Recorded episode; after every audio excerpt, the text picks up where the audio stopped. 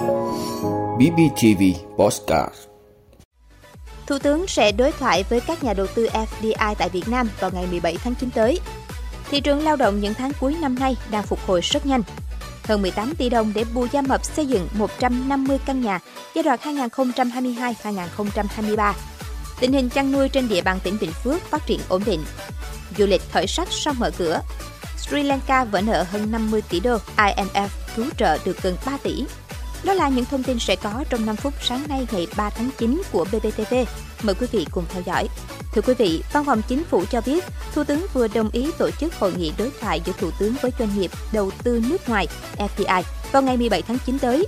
Theo đề xuất của Bộ Kế hoạch và Đầu tư, hội nghị lần này sẽ được tổ chức theo hình thức trực tiếp và trực tuyến tại 63 tỉnh, thành phố với chủ đề Vượt qua thách thức, nắm bắt cơ hội, hợp tác phát triển.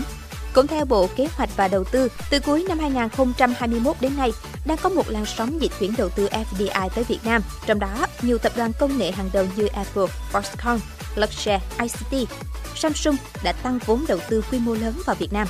Với làn sóng đầu tư FDI mới vào Việt Nam hiện nay, nhiều tổ chức quốc tế đã dự báo Việt Nam có thể trở thành một trung tâm sản xuất trong chuỗi cung ứng toàn cầu của nhiều tập đoàn đa quốc gia những năm tới. Số liệu của Tổng cục Thống kê công bố mới đây ghi nhận tổng vốn đầu tư FDI đăng ký vào Việt Nam 8 tháng năm nay đạt gần 16,78 tỷ đô la Mỹ. Đáng lưu ý, nguồn vốn FDI thực hiện đã giải ngân ước tính đạt 12,8 tỷ đô la Mỹ, tăng 10,5% so với cùng kỳ năm trước. Đây là số vốn đầu tư FDI thực hiện cùng kỳ cao nhất trong 5 năm qua.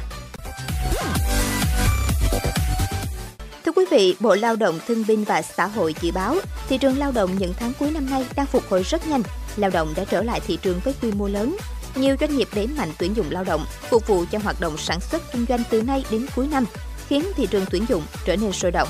Theo khảo sát mới nhất về tình hình thị trường lao động năm 2022 do Navigo Search mới thực hiện, tỷ lệ thiếu hụt lao động tại thành phố Hồ Chí Minh là gần 23% và tại Hà Nội là gần 15%. Trong đó có tới 89% doanh nghiệp tham gia khảo sát cho biết sẽ chủ động đẩy mạnh tuyển dụng trong 6 tháng cuối năm. Việc làm sẵn, thu nhập tăng, Dự báo những tháng cuối năm, bức tranh thị trường lao động sẽ ghi nhận những dấu hiệu phục hồi mạnh mẽ sau thời gian đóng băng vì dịch bệnh. Thưa quý vị, huyện Bù Gia Mập sẽ triển khai xây dựng và hoàn thành 133 căn nhà trong năm 2022 cho các hộ nghèo, hộ đồng bào dân tộc thiểu số, gia đình chính sách khó khăn về nhà ở và 17 căn tại khu dân cư liền kề biên giới trong năm 2023. Theo kế hoạch, huyện Bù Gia Mập sẽ xây dựng 150 căn nhà với tổng nguồn kinh phí đầu tư 18 tỷ đồng từ nguồn vốn ngân sách Bộ Quốc phòng và ngân sách tỉnh. Trong đó, Ban Chỉ huy quân sự huyện phối hợp xây dựng 17 căn cho các đối tượng hộ gia đình tình nguyện sinh sống, định cư lâu dài, các điểm dân cư liền kề đồn, trạm biên phòng, chốt dân quân biên giới. Đoàn kinh tế quốc phòng 778 hỗ trợ xây dựng 50 căn cho các đối tượng là hộ nghèo, hộ đồng bào dân tộc thiểu số, gia đình chính sách, hộ khó khăn về nhà ở tại tiểu khu 119, xã Phú Nghĩa và khu dân cư Đắc Á, xã Bù Gia Mập. Còn lại 83 căn, Ủy ban nhân dân các xã phối hợp vận động xây dựng. Thiết kế mỗi căn nhà có diện tích từ 54 m2, có đầy đủ các công trình phục vụ sinh hoạt, trị giá 120 triệu đồng. Thưa quý vị, trong tháng 8, tình hình chăn nuôi trên địa bàn tỉnh Bình Phước phát triển ổn định. Các doanh nghiệp chăn nuôi mở rộng quy mô sản xuất cũng như quy mô đàn, số lượng gia súc, gia cầm tăng so với cùng kỳ. Theo Cục Thống kê Bình Phước, tổng đàn trâu trên địa bàn tỉnh hơn 13.000 con, tăng 0,91% so cùng kỳ. Đàn bò hơn 39.000 con, tăng 0,14%. Đàn heo với hơn 1 triệu 695.000 con, tăng 45,55%. Gia cầm là 10.790.000 con, tăng 44,87% so cùng kỳ.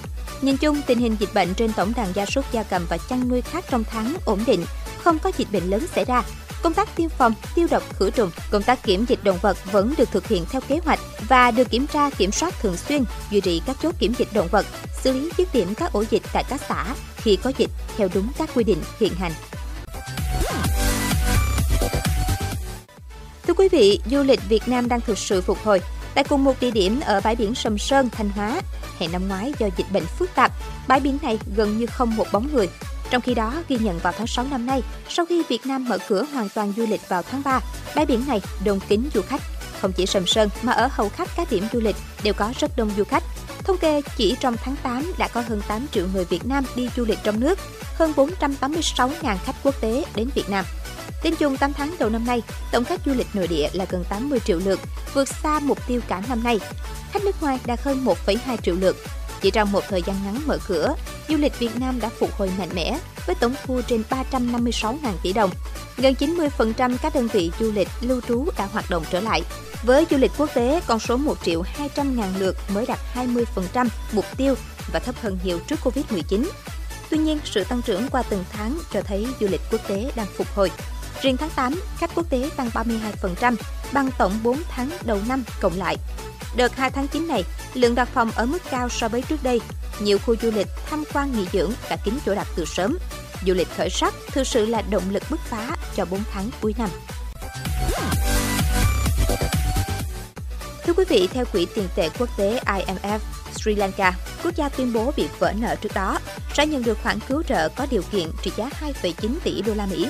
IMF công bố gói 2,9 tỷ đô la Mỹ kéo dài trong 4 năm, ít hơn con số 3 đến 4 tỷ đô la Mỹ mà Sri Lanka mong muốn. Sri Lanka đã trải qua nhiều tháng bị thiếu lương thực thực phẩm, nhiên liệu và thuốc, mất điện kéo dài và lạm phát tăng cao. Sau khi quốc gia này hết tiền để mua các mặt hàng nhập khẩu thiết yếu nhất, Điều này khiến người nghèo và người yếu thế càng dễ bị tổn thương hơn. Theo hãng tin AFP, Sri Lanka đã vỡ nợ 51 tỷ đô la Mỹ với nước ngoài. Sau 9 ngày thảo luận ở thủ đô Colombo, các đại diện của IMF cho biết hội đồng quản trị của IMF sẽ phải phê chuẩn thỏa thuận mà các chuyên viên đã thống nhất ngày 1 tháng 9. Đây là thỏa thuận có điều kiện. Theo đó, chính phủ Sri Lanka phải đạt được thỏa thuận với các chủ nợ để cơ cấu lại các khoản vay của mình. Quý vị đã luôn ủng hộ các chương trình của Đài Phát thanh truyền hình và báo Bình Phước. Nếu có nhu cầu đăng thông tin quảng cáo ra vặt, quý khách hàng vui lòng liên hệ phòng dịch vụ quảng cáo phát hành số điện thoại 02713 887065. BBTV, vì bạn, mỗi ngày.